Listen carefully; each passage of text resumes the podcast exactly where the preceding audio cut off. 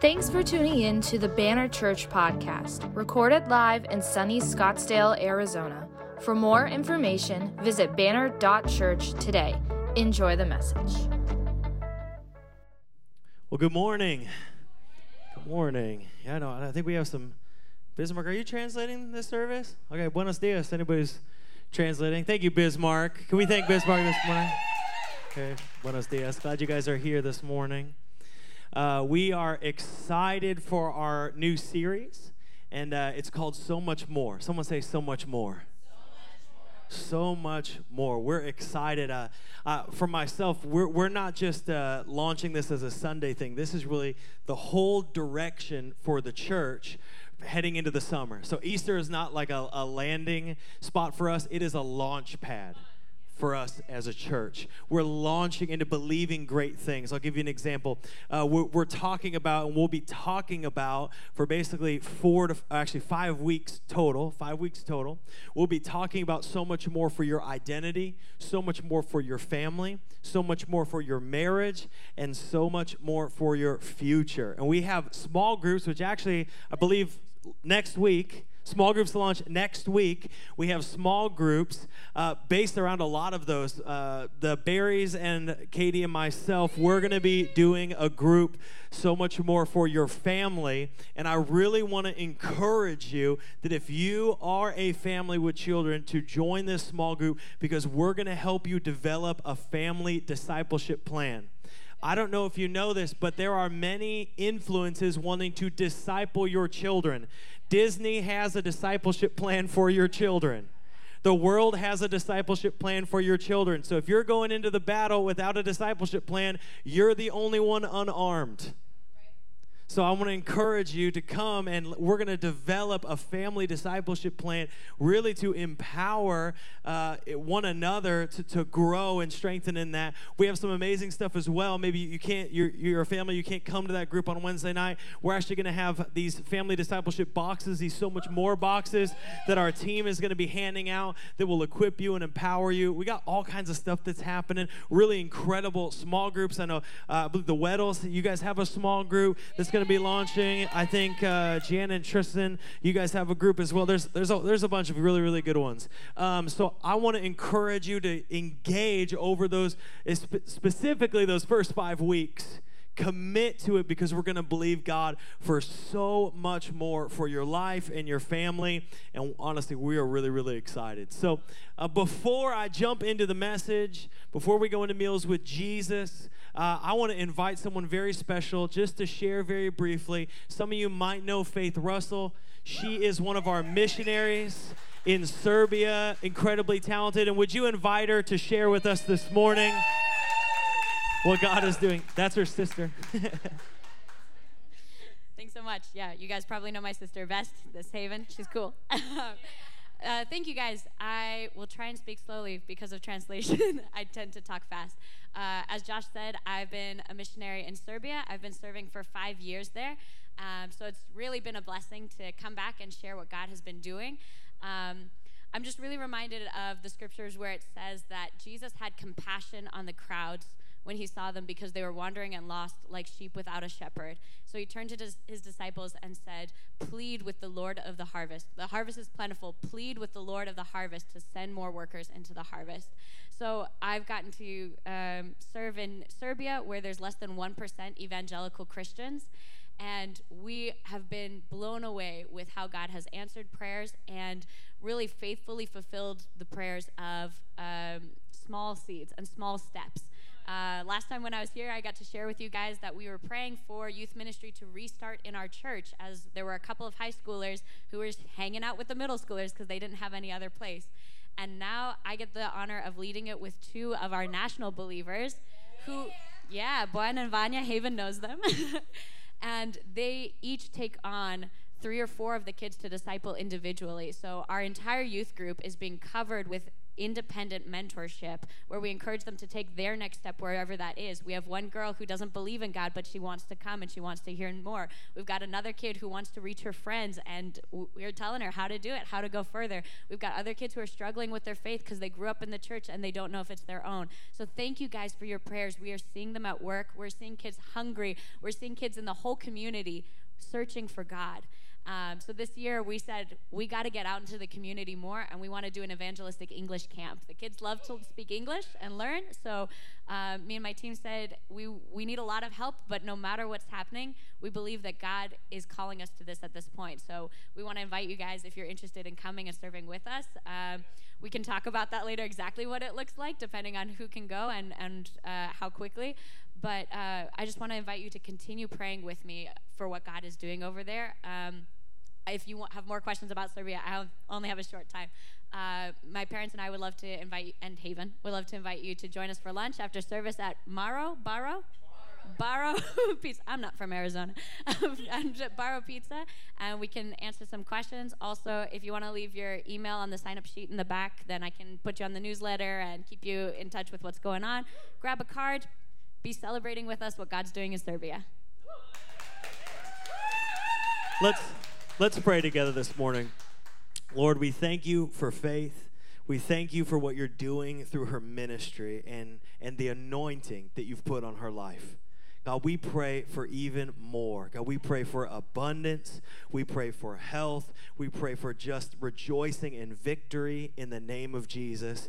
Uh, we pray as she even travels, God, that you would watch over her and guide her. God, we pray for opportunity with these young people like never before. And we pray you would give these young people vision to go out to their cities and to their nation like never before and spread the gospel and the hope of Jesus Christ. Amen. Can we thank Faith this morning? Amen. Always encouraging, right? If you support Kingdom Builders, I want to say thank you. Thank you for being a part of what God is doing around the world, and it makes a difference. It makes a difference. And sometimes it's important to see what God is doing. Amen. Amen. Well, we are in our Meals with Jesus series. We'll conclude next week at one of the most important meals with Jesus as we talk about Palm Sunday and Passover. But today, I actually kind of want to go back a little bit in Scripture and hit something that happened during a meal that we already talked about. So, if you were here when Chandler spoke on Luke chapter 14, how many of you heard that message? It was incredible. Amen. Amen. If you have not listened to that message, seriously, go back online and listen to that like today, and it will bless your life. Absolutely incredible, incredible message. Um, but if you didn't know this, often at meals with Jesus, when he's having meals, he says a lot of stuff, and we can't always cover everything. But I, I felt we'd be remiss if we moved on and, and didn't hit this. So I, I wanted to go back because I think it really speaks to us today as we prepare for Easter, right? Easter, literally, what? We have Palm Sunday next week and then Easter. It's getting here fast. Fast. That's why we're doing team night tonight because we want to gather as a team and be prepared for Easter because we're getting the house ready. Right? You ever got your house ready for guests? Be weird if like you didn't show up on time and nothing was clean, you didn't know what was doing, and then you're like, yeah, we're gonna start the roast. It'll be ready in six hours, right? So we want to be ready, prepared. So we're gonna gather, but a couple weeks.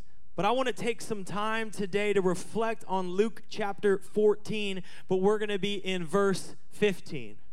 Now, if you were here when Chandler spoke, he talked about uh, this feast, this dinner that was happening at a Pharisee's house and they were all fighting for a place of honor.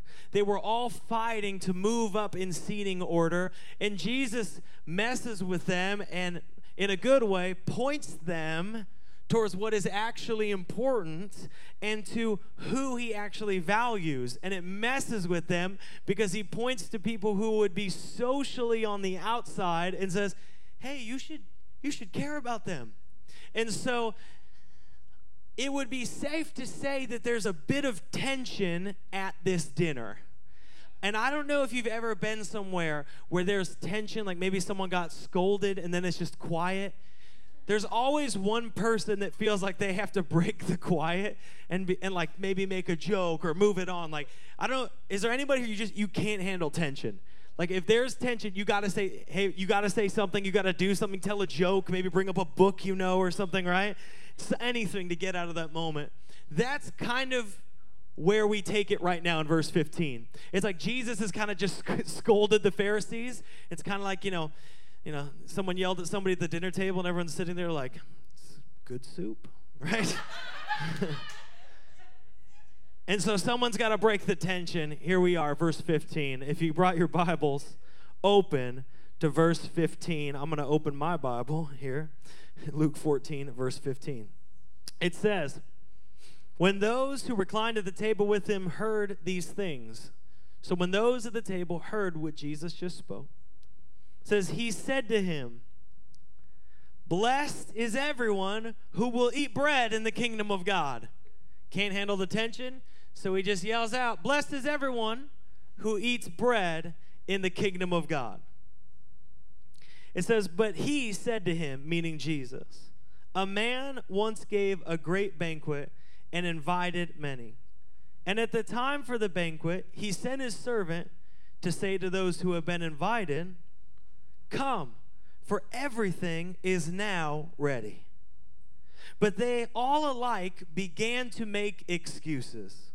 Says the first said to him, I have bought a field, and I must go out and see it. Please have me excused. And another said, I've bought five yoke of oxen, and I go to examine them. Please have me excused. And another said, I've married a wife and therefore I cannot come. I mean, that's it's reasonable. So the servant came and reported these things to his master. Then the master of the house became angry and said to his servant, Go out quickly to the streets and the lanes of the city and bring in the poor and the crippled and the blind and lame. And the servant said, Sir, what you commanded has been done and there is still room. And the master said to the servant, Go out to the highways and hedges and compel people to come in that my house may be filled. For I tell you, none of those men who were invited shall taste my banquet. Let's pray together this morning. Lord, we thank you for your word. We thank you that it is alive and active. And we pray that our hearts would be open to you speaking today. In Jesus' name, amen. So let's look at that. If you have your Bible, I want to kind of jump verse to verse and explain what's happening. Verse 15 someone yells out at the party as they're all sitting around Blessed is everyone who will eat bread in the kingdom of God. I mean, I'm a bread fan, so I'm with him. Praise be the carbs of the kingdom, right? May we never gain weight from them, right? But he yells out, "Blessed be those who eat bread." Let me let me explain it this way. Um, my wife and I have been over the past two months remodeling our house and then we sold our house and then we bought another house and now we're going to move the week of Easter which, if you're a pastor, is the perfect time to move. Nothing says we got plenty of time for this than closing on a Monday uh, of Easter week, of Holy Week. If you didn't know, Easter is a big deal to us. Um, so it's been a little crazy, the remodel. And as we've been walking through the remodel, we've kind of had this thought to ourselves like, when we get the new house, we're going to have a party. How many of you like parties? right? We're like, we're going to have a party. And so we kind of have this little mantra that's given us hope. Like, yes, it's hard now. Yes, our kids are frustrated because they can't do anything fun. If you've ever sold a house, then you know. You sell the house, then you live in the house for like three to four weeks, but you can't do anything fun because you can't break anything. It's like an Airbnb with really high consequences, right? Because like you still own it, but they want it and they own it. It's it's weird, right?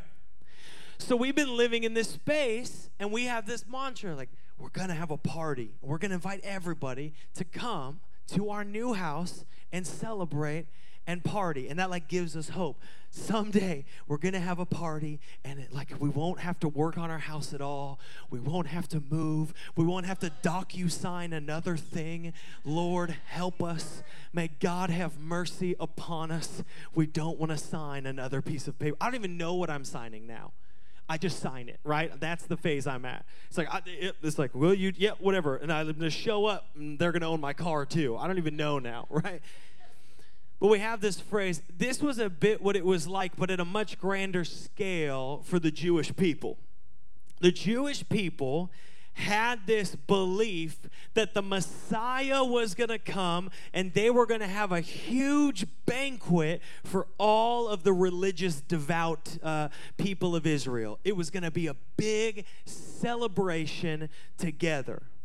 Let me give you an example. Lots of prophecies, I'll, I'll give you one. Isaiah 25, 6 says, On this mountain the Lord of hosts will make for all peoples a feast of rich food, a feast of well aged wine, of rich, full food of marrow, of aged wine well refined.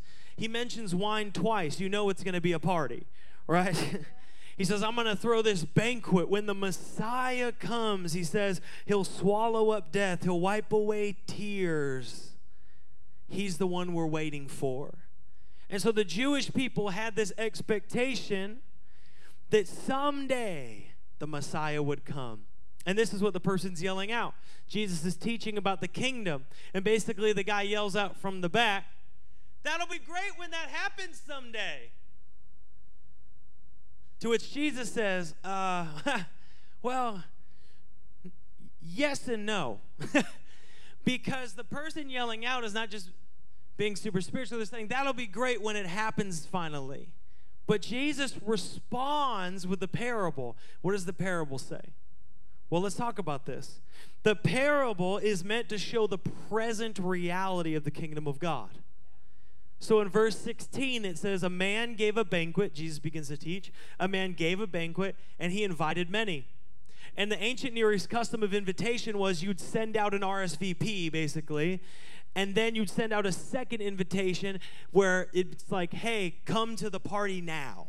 So you would send out, someone would RSVP, they'd get on the list, and then you'd send out your servant and you'd say, hey, the party is ready. Come, let, let's eat, let's celebrate. I apparently have wine and aged wine and food. Let, let's, let's get down, right? And so we see in verse 17, he sends the servant to gather those who are on the list. He says, everything's ready. But in verse 18 through 20, what do we see? That people have excuses. This is probably the most relatable part of the parable, right? This is the most relatable part. You said you were going to come but now you th- something better has come along and you don't want to come right? You don't want to be a part of the party. Nothing speaks into i feel like this generation of time more than this. I don't know if you guys live this. Some of you are like i don't know what you're talking about. Then you're this person right? If you don't know about people bailing on plans you're like let's just normalize doing whatever you want. No let's not.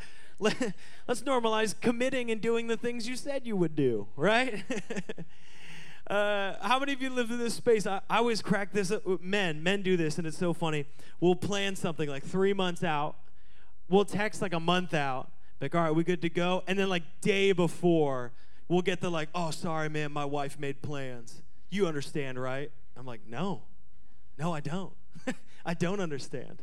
Because either you don't lead your family and therefore have no idea what's going on. That's not a good look, right? Or you don't know how to operate a calendar, which that doesn't speak highly of yourself, right? Or you don't value our time as other men enough to have fulfill the thing you committed to. So, yeah, I mean, that's great. You're sorry, but I mean, we're not all like, yeah, we totally understand. It's like he just, you know, either doesn't lead his family, can't use a calendar, or doesn't care about us. That totally makes sense. We're cool with that, right?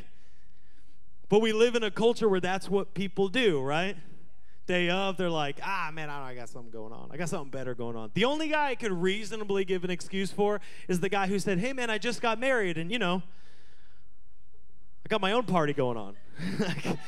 I don't. I'm hanging out with a bunch of dudes. Like, I got stuff to do. But the point of it is, Jesus says, he made excuses. They made excuses, right? And we've all been there. Some of us have even done that. We're like, yeah, yeah, I've been there. And so what happens is the servant tells his master, they're not coming. The master is upset, like they were on the list. I thought, you know, they were going to come. He said, no, not coming. He says, okay, fine. Go out and get the outcasts. What do you mean?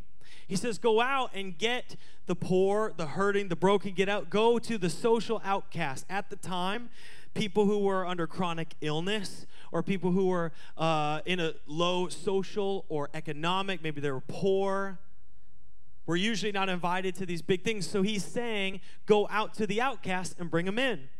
And the servant says, I already did that. Which, if you're like, if you have an employee, that's the best thing you want to hear. You're like, hey, go do this. Like, oh, we did it. And there's still room. He's like, oh, there's still room. Okay. Now go out even further. Go out of your community. Go to the people who weren't even initially invited and bring them in. Compel them to be in. Basically, like, urge them to come in. They're not going to think they're allowed to, but just tell them, no, no, no, you can come in. And he says something in verse 23. He says, the house will be filled because the master refuses it for refuses for it to be empty. Says it will be filled. But by the nature of their own decision, those who were previously invited will now be excluded. Is it because the master doesn't want them to come in? No. They just said no. And the consequence of saying no, I'm not going to be there, is not being there. It's kind of like pretty direct. Like, how could he not let me in? Well, you said no, and then you didn't show up. Why wasn't I invited? No, you were. You just didn't. You didn't show up, right? And so we have this parable that on the surface has is speaking obviously directly to the Jewish people that, that Jesus is engaging with. And is on the surface showing that this story of a master inviting outsiders to a party because those who had previously been on the list and invited rejected it when the time came. But there is a deeper meaning in a parable. We talk about this. Parables have, on the surface, have a meaning, then they have a deeper meaning. And often a parable is a really creative way to show contrast. In most parables, you usually see some kind of contrast. So there is a contrast here between expectation and reality. Someone say reality. There is a contrast between expectation and reality. So there's a Jewish expectation. What is the expectation? Well, the expectation for the Jewish people is that there will be someday a banquet for the religious devout. They're like, it's gonna happen, it's coming someday soon. That's why he says, Oh, it's gonna be so great when we're all in the kingdom eating bread, right? Meaning, when we're all feasting and eating of the life of the kingdom when we, us religiously pious, us amazingly good people, are in the kingdom. And then there's this contrasting moment where Jesus is like, ah, you might not be there. Right? Are you with me? There's a sharp contrast of a kingdom reality. There's a kingdom reality present in this parable. Let me give you a couple kingdom realities. The first reality is that the kingdom has come. The kingdom has come. This, this is what Jesus has been teaching. He was like, Oh, it's gonna be great someday. He's like, No, bro, someday is now. Like, I'm literally here eating bread with you, right? It's like looking at your present wife and being like, Man, it's gonna be great to be married someday. She's like, No, I'm literally here, man, like with you, currently, presently with you. This is what Jesus has been teaching. Matthew 4 17 says, From that time, Jesus began to preach, saying, Repent, for the kingdom of heaven is at hand. The Messiah wasn't far off, he was right there, like sharing a glass and some, you know, crispy bread. He was right there, eating with them. In fact, Jesus in his ministry goes into the synagogue and opens up the scroll of the prophet Isaiah and reads this. He says, The Spirit of the Lord is upon me because he's anointed me to proclaim good news to the poor. He has sent me to proclaim liberty to the captives and recovery of sight to the blind, and to set at liberty those who are oppressed, to proclaim the year of the Lord's favor. Verse 20 says, He rolled up the scroll, gave it back to the attendant, and sat down. And the eyes of all the synagogue were fixed on him. And he began to say to them, Today the scripture has been fulfilled in your hearing. Basically, it's here. The day, not someday, today it's here. But like the invitees to the party, they made excuses. Oh no, I can't can't be. Can't it doesn't look like we expect. Next week we're going to talk about what they expected. But there's another reality. The party is happening. The Messiah is here. Here's the reality you can receive or reject the Messiah, but he's here regardless. It's like, well, I want to reject him and receive everything that comes from him. No, it's just you receive or reject. You receive or you, you reject. And so there's another reality that Jesus is teaching to the Pharisees. The banquet probably won't look like they expect because they're expecting these very pious, religious Jewish people. And what he's saying is actually, it's going to be full of social outcasts. It's going to be full of outsiders. It's going to be full of the sick, the poor. It's going to be full of prostitutes. It's going to be full of tax collectors. It's going to be full of everyone you think is unclean. And beyond that, he like nukes their brain with this one. He's like, there's going to be people beyond that, which we should all be thankful for, unless you're Jewish. Then you, you were already in. See, I'm not. So I'm one of the people he talks about in this part. He says, go beyond. Go out of your community to who? It's the Gentiles, non Jewish people. They are probably like, right? What? Right? This is where the parable is like, they're just lost in the haze. Like, we're never going to dinner with this guy again, right? But there's another reality. He says the house will be full. Some might miss it, but the table, the house, the party is going to be full. Hear me. The work of the kingdom is the restoration of God's children back into relationship with Him. Are you with me? All of them. Everyone, every nation. Isaiah 11:10. If you want a good verse, write down Isaiah 11:10.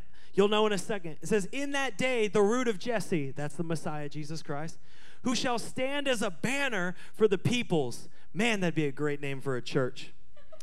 Of him, of him shall the and a hospital. Of him shall the nations inquire, and his resting place shall be glorious. Hear me. The mission doesn't stop because it's rejected, it will be fulfilled. The gospel will be preached, heaven will be filled, and God will be glorified. That's a strong reality in contrast to, yeah, someday that'll be nice. He's like, mm, I think it's happening now. But what does that mean for you and I? What does that mean for us? What is what, what are we learning as, as we're reading this parable, as we're seeing Jesus interact with others? What does it mean? What does it teach us? It teaches us the reality of the kingdom and it invites us to awaken to and participate in that reality. Let me read, you, let me read this to you again. This parable teaches us the present reality of God's kingdom and invites us to awaken to and participate in that reality. Do you have any procrastinators here? Anybody who is a procrastinator? You save things for later. Some of you are like to raise your hand driving home. That's how much of a procrastinator you are. You're like, yeah, it just took me a while. I had a friend growing up who was a procrastinator, and uh, uh, we, we did everything together. We, you know, this was back in the day. We snuck out of school to go see Star Wars together. Like, we played in sports together. Some of you don't laugh at that. That was amazing. That, you sneak out of school in the sixth grade to see Star Wars, you feel like a god. Please hear my joking tone if you think I just committed sacrilege. Uh, uh, but we did everything, and uh, we went to community college together, and uh, because we wanted to save money, but still wanted to go to college. And so we were in Washington, and we went to community college, and we had same classes. And I called him one day, and I said, "Hey, man, where? What's up?" And he said, "Oh, I just woke up." And I said, "Where are you?" And he said, I'm in my bed. I said, I just woke up. I said, Oh, well, what about the final? And he said, Well, I'm feeling good about that. I was studying all night. I think I'll be set. And I said, No, the final is now. Click. right? Cut to him shuffling in 20 minutes late to take this final. And uh, even at community college, that doesn't fly, right? I don't I don't know what he did, but he is a really good friend of mine, but he lived with a someday mentality. Someday I'll do that. Someday I'll get to that. Someday like everything was always a week away even if it was happening today, right? Someday I'll, I'll, I'll, do this. Someday I'll, I'll make it happen. Some of us, we think about the kingdom that way. It's far off. It's someday. Someday. Someday. Someday God will move. Someday Jesus. Be, no, it's today. Church, we need to rethink the way we think, or wow, sure. We need to rethink the way we see the kingdom. I'm going to give you a couple things. I want to encourage you. I haven't put encouraging words. Banquet's a nice word, but we don't use banquet. So let me give you a different word. The party is here. It's here. The party is set, the party is happening, the DJ is going. Salvation has come to the earth. Jesus came to the earth because God so loved you that he took your sins upon himself. He bore your transgressions upon the cross. He died for your sins and he went to the grave for you. And then he rose again because he has power over death, over hell, over the grave, and he invites you to the resurrection and life, and to new life through him. And he says, Come in and eat at the party, at the banquet, at the feast come in and look. And the tables, I mean, I, I like I like some good Easter food. I like ham. I like those like sliced up potato. I mean, I'll eat anything if I'm being honest. You could pile up with whatever you want. Some Chinese food, maybe some like uh, some ramen, maybe burritos, whatever. I'm I like food. But the table of God is not covered in ramen, burritos, and ham. it's covered in hope. There are piles of hope in the banquet of God. There are piles of healing. There are piles of freedom just mounded up like the Lost Boys. You remember that in a, not not the movie Lost Boys, but you remember in Peter Pan when they like imagine or Hook Hook when they imagine the food. They imagine the food is just like piles. There's it's piled up hope and healing and freedom. It's piled up with purpose and love. And yes, there is a greater feast to come at the end someday when Jesus returns. But there is a feast today through Jesus Christ a feast of hope and healing and freedom. And the invitation has gone out to you.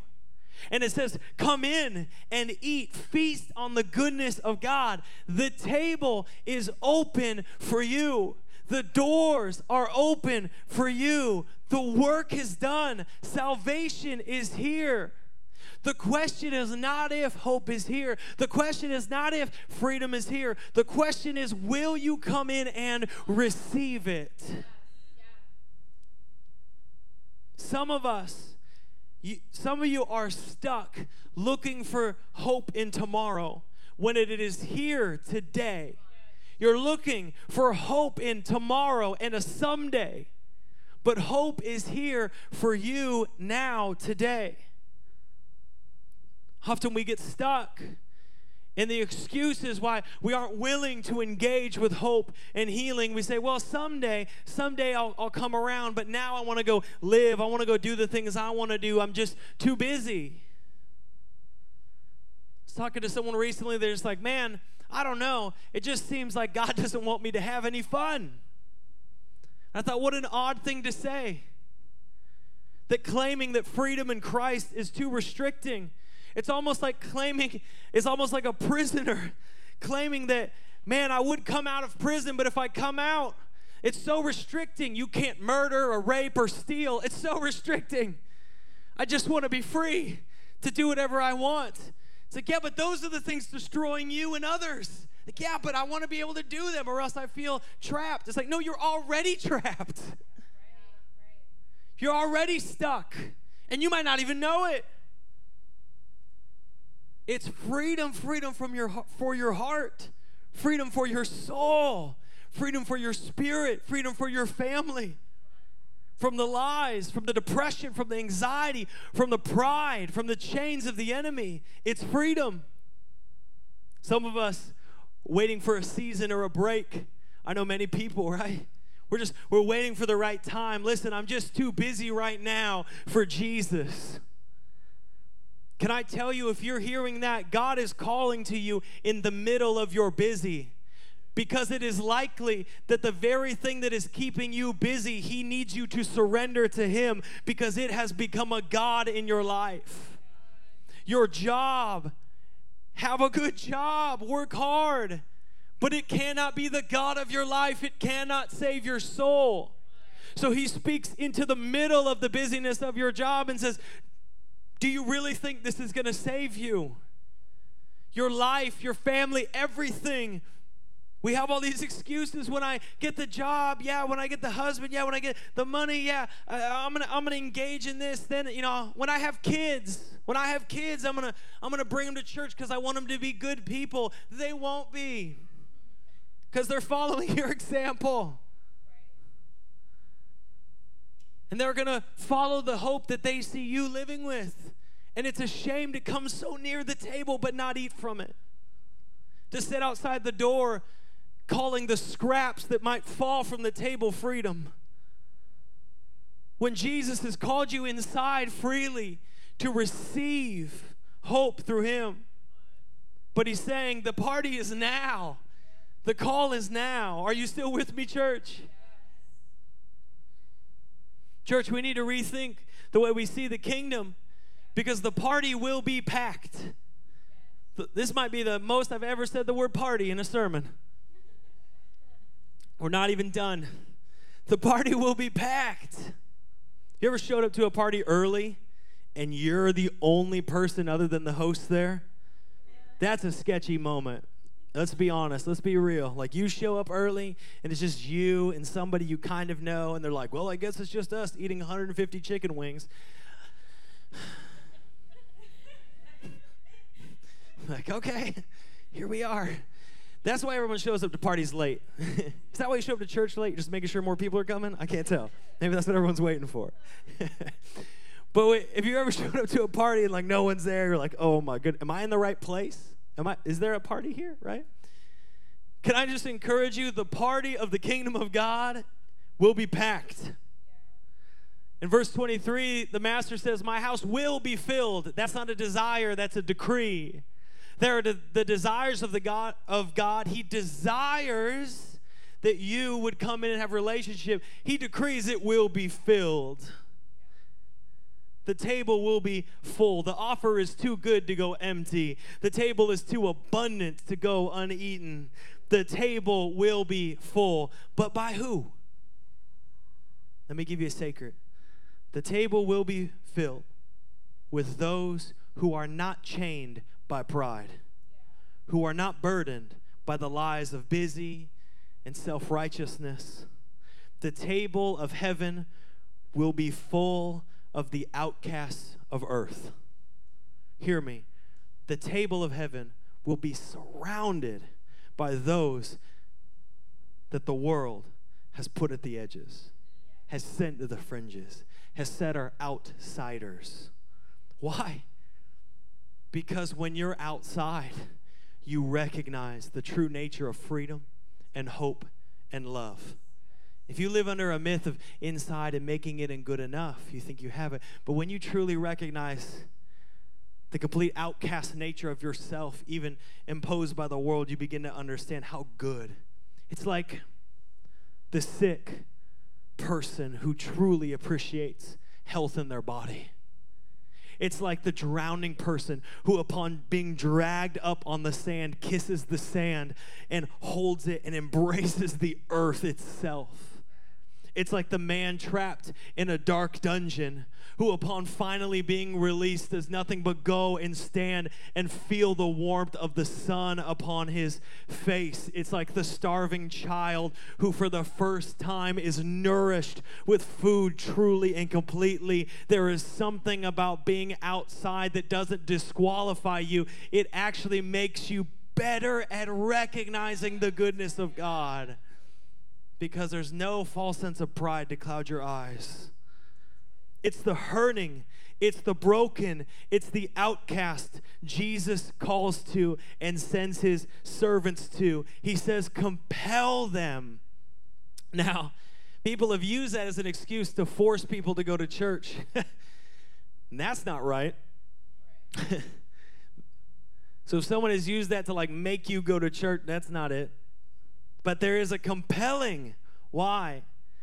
Because it's often the religious who give an excuse why they are unwilling to engage in the work of the kingdom. But it's the outsider who gives the excuse of why they are unworthy to engage in the kingdom. Come on, you know what I'm talking about. Like, yeah, that's great, Pastor. You say there's a table of goodness, but uh, man, I stink. Look at my sin. Like I, I gotta, it's it's on me. And man, if I really came to the table, if I really brought it all, whew, I don't even think this church would want me, let alone the table. We begin to make excuses. We begin to, and again, I'm not saying excuses as a way to put you down, just to recognize what we do in our spirit. Are you with me? We begin to excuse away. We begin to say things like, man, that's too much for me. That's not for me. That can't, I, I can't come in. That I, I don't even, I can't even conceptualize a table of freedom and hope. But can I encourage you? You are exactly who Jesus came to love. Exactly who. It wasn't someone else and you. You didn't get thrown in in the deal. You're exactly who Jesus came to love. It says in Luke 19:10, the Son of Man came to seek and save the lost. If you're feeling lost today, you're in the right spot because he came for you says in Mark 2:17, those who are well have no need of a physician, but those who are sick. I came not to call the righteous, but the sinners. In fact, right now, would you do me a favor? We're just going to pause right at the five eighths of the way through, whatever we are. would you just bow your heads with me in this moment? Everyone, bow your heads with me. Wait to the end to do this, and I just thought, man, let's just stop right now. With every head bowed and every eye closed. If you're here today and you have never experienced the love of Jesus, and you need God to do a miracle in your life today, and you're willing to say, I surrender my heart to you, Jesus. I need hope for my future and healing from my past. I've tried it on my own, I've tried it by my own power, but I need you. I want to come in and eat from the table of hope healing, and freedom. If that's you, would you do this today as a moment of recognition to say yes to Jesus? Would you just lift your hand up and put it back down? Every eye closed, every head bowed. You're saying, Jesus, I need you as my Lord and Savior. Let's pray together today before we continue. One more moment. Jesus, I thank you that if anyone is in you, they are a new creation. The old is gone, the new has come. And I pray for the person who right now is disqualifying themselves. I pray you would speak to their heart and say, I have called you, my son, my daughter, into relationship with me. And I do not shame you, but I receive you and I give to you today hope and healing in Jesus' name. Amen. Can we celebrate the Lord this morning? Let's give him praise. Okay. I have one more. You ready? One more. This is for you who've already said that, who've already done that. This is for you. Church, we need to rethink the way we see the kingdom because filling the party is our priority. Yes. Filling the party is our priority. There's always priorities in life, lots of good things. My family's my priority, right? My, my community is my priority. Like I gotta, you know, do the laundry. That's a priority. I should probably wash clothes, right? I don't want to be stinky, right? I want to eat food. Going grocery shopping is a priority, right? It's all kinds of priorities in life. But can I encourage you that filling the party is our priority? There are many who will miss and reject not only the love of Jesus, but the mission and purpose of their life simply because they are too busy with other priorities. In the parable, it's not that they hated the master, they just had better things to do.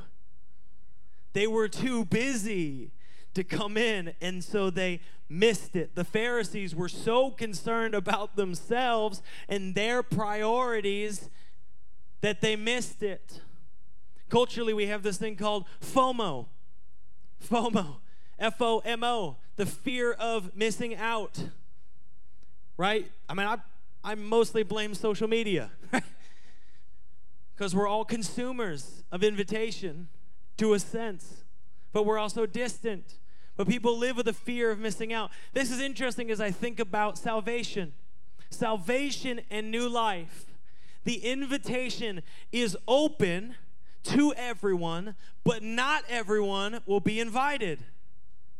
You're like, wait, what? Yes, the invitation is open to everyone, but not everyone will be invited. Where's the gap? It's right here. The gap is us as believers. See, everyone is invited, but how will they get the invitation if you do not bring it to them? Are you with me? Are you awake? Are you hearing me? How will they know they're invited unless we say, You're invited? Right. You how will they even know there's a party? Romans 10 13 says, For everyone who calls on the name of the Lord will be saved. Amen? Amen? How then will they call on him in whom they've not believed? And how are they to believe in him um, of whom they have never heard? And how are they to hear without someone preaching? And how are they to preach unless they are sent? As it is written, how beautiful are the feet of those who preach the good news. Faith said, said the scripture this morning pray that God would send workers into the harvest field. The harvest is plentiful, but the workers are few.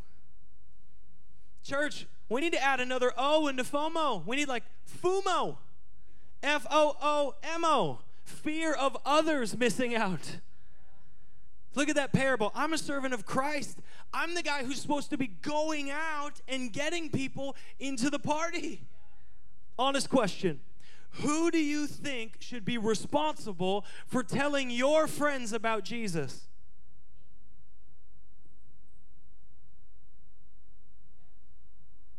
A mailer? Pastor, I sure do hope we do a mailer.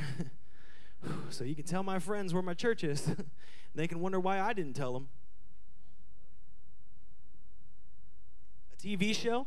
Like, man, if you just watched The Chosen, I'm just going to hope they find The Chosen. It's a great show, and they'll find, they'll learn about Jesus and maybe a little Arabic. Maybe a stranger. Can I just ask?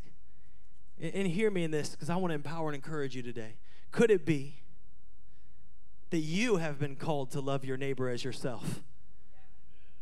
And could it be that if you have received salvation from death, hell, and the grave, if you have received the hope in life that comes through Jesus Christ, if you've received that, if you've loved yourself in that way, that you've allowed yourself to receive it, that we should not deny it to someone else? Could it be that you would not deny your own salvation, so why deny your neighbor's? Could it be that when you got to the party, it wasn't to eat everything at the table, but to be con- to consume, to be full, to be satisfied, and go out and tell others about it? Could it be that God placed you around others in your life who need to hear of Jesus Christ? See, the issue, church, is not to pray that we would be sent. God has already sent you. Let me break down a myth of scripture today for you. He's already sent you. You know how I know? Because he says, All authority on heaven and earth has been given unto me. Go. Go. You're like, Well, what do I go with? The Holy Spirit. That's how I know. He gave you the Holy Spirit. You're like, ah, Lord, send. We don't need any more songs about sending. We need more songs about obedience. It's not if God has sent you to your family, it's whether you will obey God. Will I obey God? And that's harder. because be real, it's scary. But he says, I've given you the Holy Spirit. Can I just encourage you, man? When I got to the party, when I discovered Christ, I noticed something. I'm like, man, this relationship with Jesus is amazing. I was a bitter, angry person who lived anxiously inside myself because I tried to be the God of myself. And guess what? I'm bad at being God. And so when I found Christ, I was like, man, it is great to not be a slave to anxiety and worry, to not be racked with bitterness and anger. And I looked around at the table and I said, man, there's a lot of room here. There's a lot of room at the table. Have you looked around the table recently and thought, man, there's a lot of room here? Everywhere I look, I see a feast. I see blessing on the table. I see peace. I see unconditional love. I see hope. I see healing. I see freedom. I see wisdom. I see an establishment of identity. I see authentic community. And I think to myself, I don't want to be the Scrooge McDuck of the kingdom of God. Right? Who wants to stand before God as the Scrooge McDuck of the kingdom of God? Like, wow, it looks like you really enjoyed yourself. Welcome. Hmm. I'm sent out so that I can fill the kingdom. I was given the Holy Spirit, power and authority to pray and see healing and lives changed by the power of the Holy Spirit so everyone can come in and feast at the table. Someone's got to know it. Last week we had baptism and child dedication. Um, Bismarck, if I go too fast, you just wave at me. I'm fired up about Jesus. So, okay. okay, thank you, Bismarck. Last week we had uh, baptism and child dedications. It was awesome, right? Were you here for that? I was here for that. I work here. We had baptism and child dedications. I was so encouraged because we had a family where the, where the mom got baptized and then she dedicated her two kids. And I was like, oh, let's go. Amazing, amazing, amazing. But can I just say something? I look at these empty seats and I think something. You're like, well, of course you do. You're the pastor. It's not what it's about. I look at these empty seats and I think something. I think every seat represents somebody who needs to be in the party. Right? Like these aren't just empty seats to me. They represent every person who need not not for our pride but for their joy. Not for our glory, but for God's. Every one of these seats. Can you just can you look around for a second? Every one of these seats. Every one of these seats represents somebody who I think should be part of the party. I did this, I'm going to do it again. Let me do this. Uh, Gillian, give me that seat. There we go. Gillian works here. Give it up for Gillian. Awesome. But they got these patterns on them. I like them. I'm going to try not to break everything while I do this. I knocked a couple things over last service, but listen. This is not just an empty chair. This is somebody right here. When I see this chair, I don't see an empty chair. I see somebody who needs to be freed from addiction. When I see this chair, I see an alcoholic who needs to be radically transformed and freed from the hold of addiction upon their life. Look at me. Can, can I have that one? Let's take that one. We're taking, we're taking all of them. We'll break them out. Yeah, oh yeah, you're a missionary. You can do this. this one, right here. This one. You know what I see when I see this chair? I don't see this empty chair. I don't see him folding up. I don't see him trying to get in a straight line. I see right here a family that needs to know the hope and healing of Jesus Christ. That's what I see. Look at the seat next to you. Look at the seat next to you. That is not just an empty place for your butt. This is the purpose and the call of our life. When I see that seat right there, I don't see an empty seat with some cards on it. I don't see the goal of filling it for my glory. I don't care. I, I, when I see these seats, when I see this place, I see someone who is trapped in hopelessness. I see somebody who has never heard that God loves them. I see somebody who has never encountered the hope and the healing of. Do you see what I see? I, I don't think we see it. I don't think we see it. Look at this chair. Look at this chair. Bought all these chairs. We got like 200 of them. Look at these chairs. Wasting my time over these chairs. Look at this chair. What do you see? I see your family member. I see your family member. I see your family member. I see that person in your family who you do not think will ever come to know Jesus Christ. I see them. I see them. I see the person who has been rejected by the world. I see the person who has been abused and beaten. I see the person who has been hurt by church and church leaders. I see the person who has been spoken down to and told that they will never be anything. I see God raising them up. I see the next generation. I see a young person right here in this one, right here. I see a young person that God has a plan and a purpose for. In this one right here, I see right here your husband. I see him right here that needs to know Jesus Christ. That's what I see. This is a numbers game because I want more than the devil. That's what I see.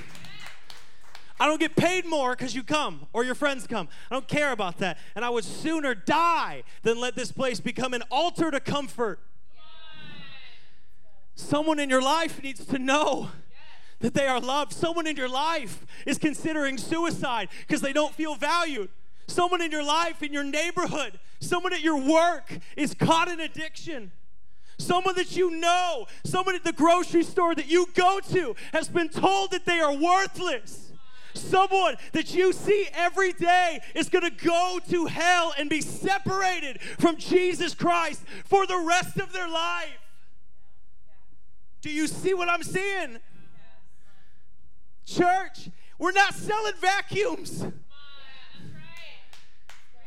They're not Tupperware.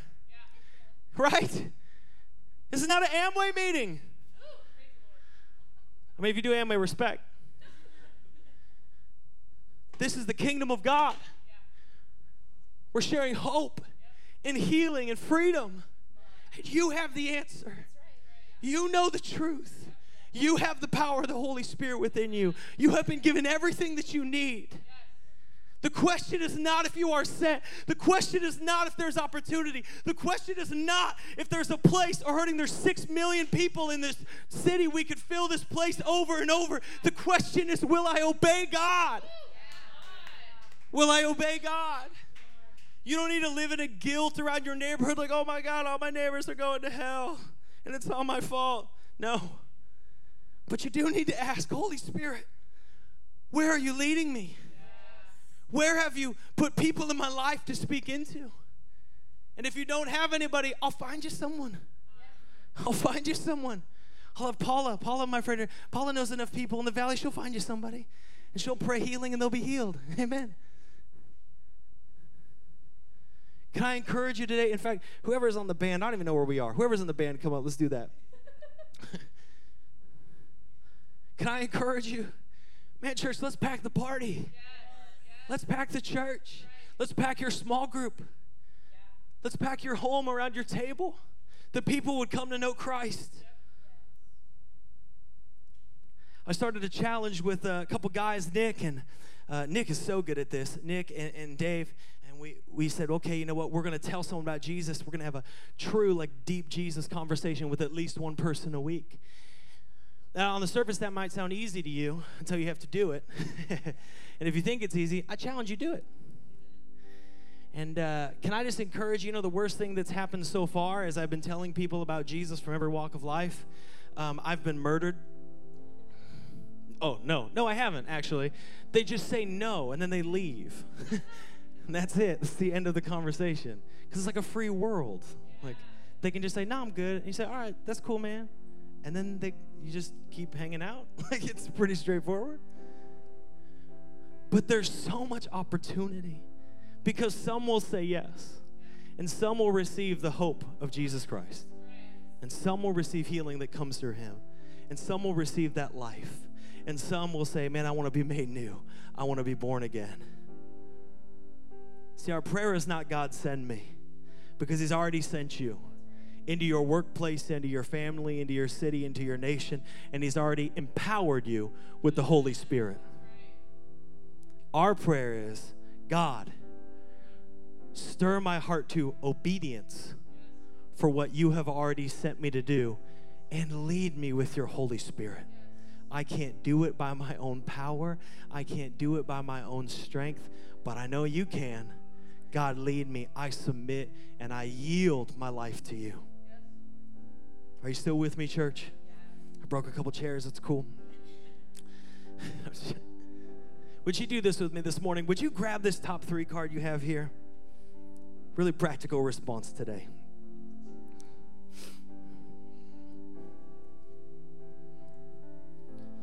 We made these little cards because it, uh, it helps focus our heart on our priorities. It says on the back, I will be praying for and inviting blank, blank, and blank to join me on Easter Sunday, April 17th at Banner Church. It says, But how can they call on him to save them unless they believe in him? And how can they believe in him unless they have, uh, sorry, how can they believe in him if they have never heard about him? And how can they hear about him unless someone tells them? Here's what I want you to do right now I want you to ask the Holy Spirit, very simply, place upon my heart three names, and then lead me to invite those people to hear about the hope and healing of Jesus Christ. Maybe, maybe you don't have their name. You're just like Albertson's check stand person. You see them, you haven't even asked them their name. Uh, step one, ask them their name. It's on their shirt. But you want to pray together. So I'm just going to invite you right now as Megan plays the piano and just plays over you. Would you bow your heads or whatever you want to do? Focus, grab a pen, whatever you want to do, and invite the Holy Spirit. We pray, Holy Spirit, lead us. You've sent us. Help us right now to respond and stir up our hearts to the people around us. Stir up our hearts. Take our eyes off ourselves that they might be focused on others, that we might bring them in to celebrate the joy of hope and healing that comes through you. Just take a moment wherever you're at.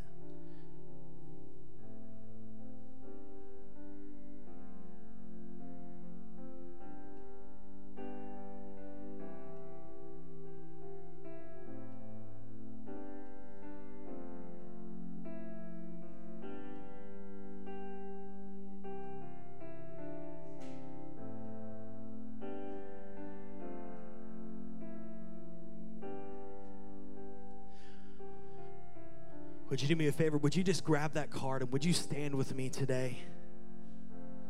And I want to pray over you just as a moment of unity. I know we have our team night uh, tonight. I'm really excited with all of our team members, volunteers to pray together and just believe for great things. I mean, we'll, we'll talk tactically and all that stuff, but really to have a time of praying together and believing. But before we do that, I just invite you take this card, and if you're near your spouse, would you maybe hold hands with your spouse? If you're near a brother or sister of Christ, would you maybe just be shoulder to shoulder arm in arm, something that symbolizes just a moment of unity together? And I want to I want to pray over you in your life. Yeah, it's okay. We can be near people. If you don't want to be near people, just kind of like shove them away. It's okay. Take a moment wherever you are. And I want us to pray together for a couple reasons. One, I don't want you to feel the weight of this call alone because the church is meant to be there to support one another. But two, I don't want you to feel the weight of this call alone because you've been given the Holy Spirit to fulfill all that God has called you to do. So, very simply, I just want you to hold this card in your hand with your eyes closed and your head bowed. Want us to pray together and believe God for so much more. And for these people that you have, that they would come to know who you are or who the Lord is. Let's pray. God, we thank you We thank you that you have rescued us. We thank you that you have given us hope and a life. God, we thank you that there is hope and healing in you. We thank you, God, that though we are sinners, though we have wandered far, though we were lost in our sin and the idolatry of our flesh, you have given us life and you invite us in to eternal life with you. And God, we commit that we will not keep that to ourselves. God, we commit that we will not wait for someone else to tell our friends about Jesus, but we commit today in this place with one another united as the body of believers to preach the gospel wherever you lead, Holy Spirit. So we pray, Holy Spirit, would you give us boldness?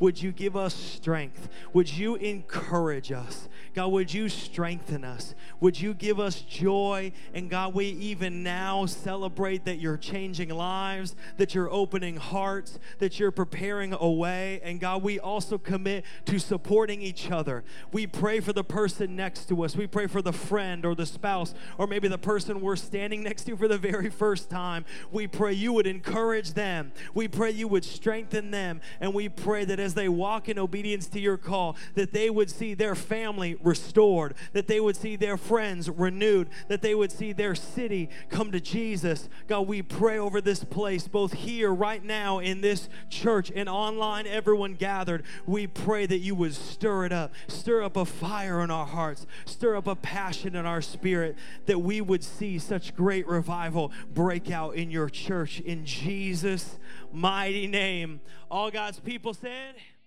Thank you for listening to the Banner Church podcast. We hope this message was impactful for you. Check the episode notes to visit our website, follow us on social media, and subscribe to our podcast. We'll see you again next week.